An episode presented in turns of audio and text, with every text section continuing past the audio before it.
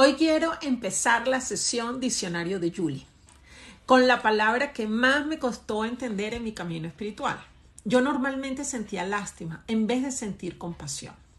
Así que hablemos de la compasión.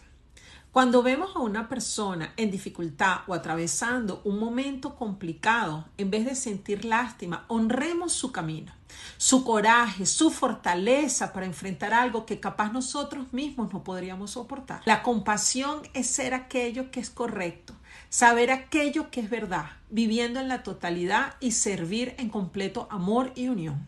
Es la oportunidad de trabajar y honrar el camino de los demás, la aceptación y reconocer el trabajo personal y el momento del otro.